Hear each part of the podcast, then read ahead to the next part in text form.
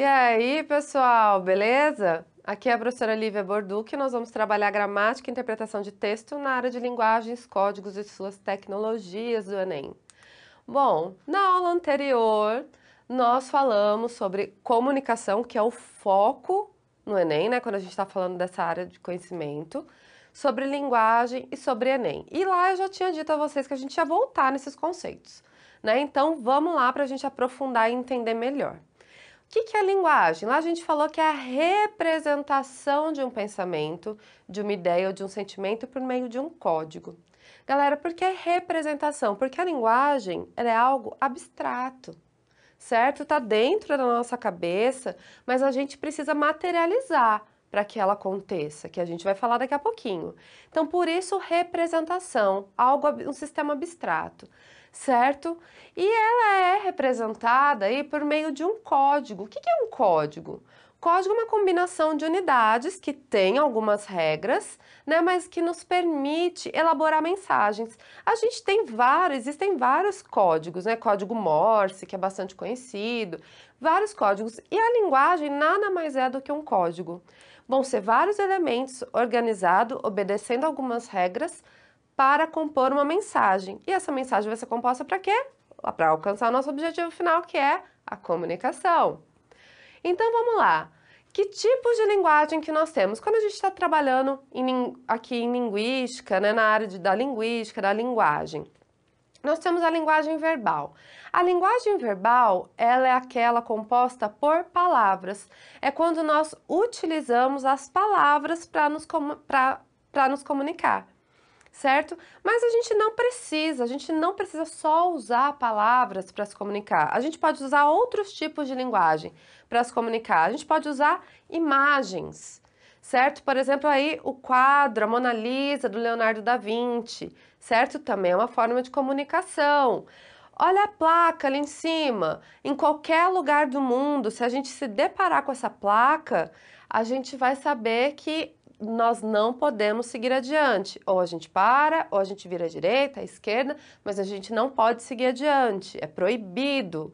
Então vejam que nós temos aí uma imagem trazendo um significado, certo? Essa imagem que traz esse significado é linguagem. Só que aqui, como a gente só tem imagem, a gente não tem palavras, nós chamamos essa linguagem de linguagem não verbal.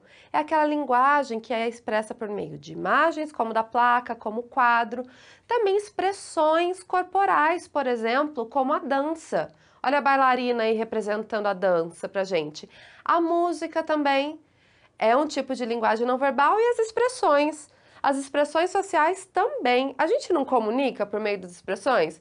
O meu marido diz que eu sou eu tenho que tomar cuidado porque eu sou muito comunicativa por meio de expressão. Se alguém me der um presente ou falar alguma coisa que eu não gostei, vai estar tá escancarado no meu rosto. Então as minhas expressões estão com, comunicando, estão estabelecendo comunicação. Outra pessoa vai entender direitinho, né, se eu gostei ou não. Então veja, as expressões sociais também são um tipo de linguagem não verbal, porque a gente não está usando palavras mas em alguns momentos nós nos valemos tanto da linguagem verbal quanto da linguagem não verbal para estabelecer a comunicação. Nós juntamos esses dois tipos de linguagem e aí a gente tem o que a gente chama de linguagem mista. Por exemplo, aí a charge que eu trouxe para vocês. Olha lá, nós temos a imagem de um homem, né, dizendo: "Você devia aproveitar, Júnior, sair lá fora para brincar e se conectar com a natureza". Aí um garoto Olha só a informação agora que a gente vai ter pela linguagem não verbal. Uma criança sentada diante de um celular, de um aparelho eletrônico. Eu já tentei isso, mas a mãe natureza não tem Wi-Fi. Então vejam, a informação a gente tem nessa, nessa charge, né, claramente uma crítica sobre o uso excessivo de equipamentos tecnológicos por crianças, né? Essa dependência da internet, de celulares hoje em dia. E para construir essa informação, é, foi, é, foi, foram utilizados dois tipos de linguagem: a linguagem verbal, as palavras que estão aí nos balões de fala, e a linguagem não verbal, que são as imagens que nós temos é, aí tanto do pai quanto do filho diante do celular.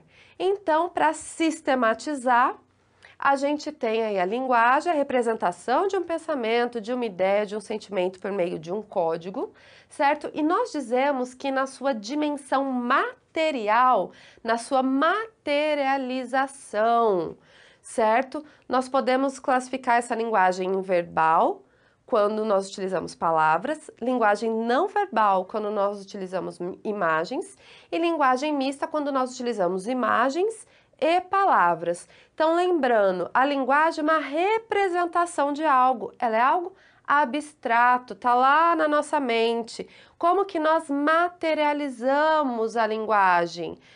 Utilizando a palavra ou a imagem, os dois juntos. Por isso, dimensão material da linguagem. A materialização é aquela forma que a gente consegue mesmo visualizar, ouvir, certo? Materialmente falando.